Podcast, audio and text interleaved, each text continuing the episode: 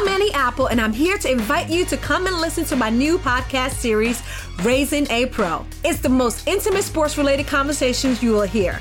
Each week, we explore the journeys of some of your favorite NFL players through the eyes of those that know them best. From Joe Burrow, DeAndre Hopkins, Myles Garrett, Ezekiel Elliott, Nick and Joey Bosa, just to name a few. With exclusive insights and information, we leave no stone unturned. Subscribe now to Raising a Pro on your favorite podcast app.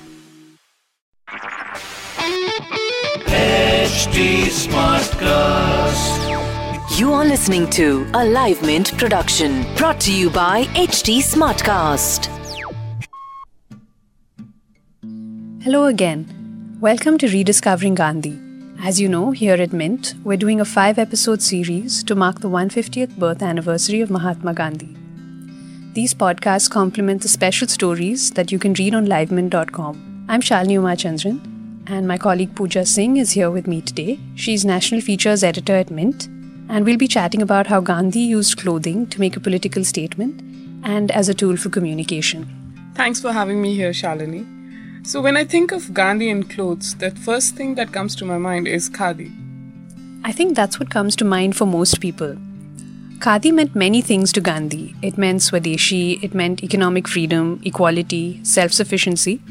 But before he switched to the khadi shawl and dhoti that we're all so familiar with, He'd experimented with many forms or styles of clothing. Oh, really? I didn't think he'd care too much about appearances. Well, he didn't, and he also did.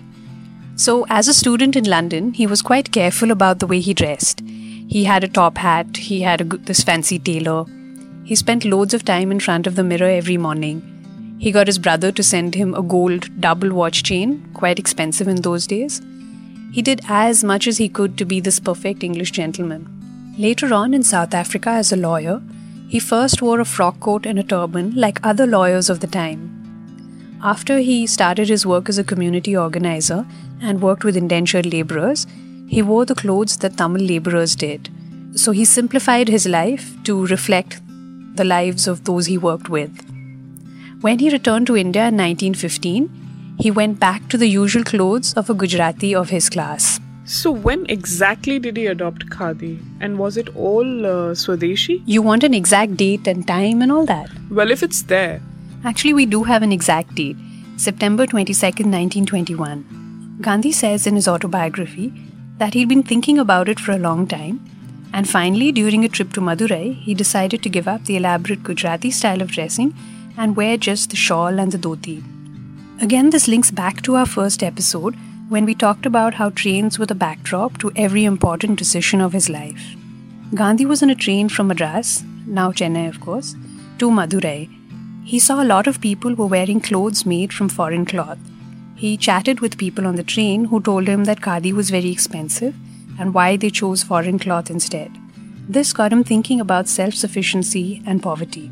So, the author Aishwary Kumar who's written this really interesting book on Gandhi and Ambedkar. It's called Radical Equality.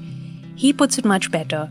I'm paraphrasing here, but what he told me during a chat was that Gandhi gave up clothing because he realized you needed to position poverty in a different light. Gandhi understood the nature of poverty and the caste system in India really well. It wasn't just about giving up clothes. Once he did that, those who were poor were no longer ashamed to be in the same public space as anyone else. So basically, clothes to make a statement. I was recently reading Swami and Friends again, and uh, I came across the mention of Gandhi cap. And it got me thinking uh, about the cap that he made while uh, he was in the prison in South Africa. What is the story behind it? Okay, yes.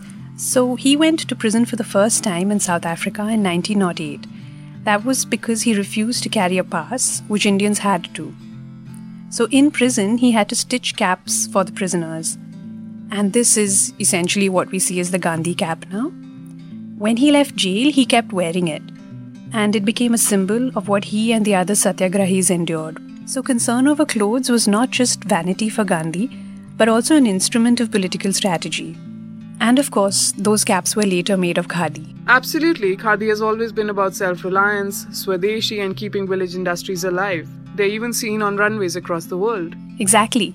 And that's another take on what started out as a fabric of resistance. That's all we have time for this week. Do join us next week when we talk about how Gandhi managed money. Thanks for listening.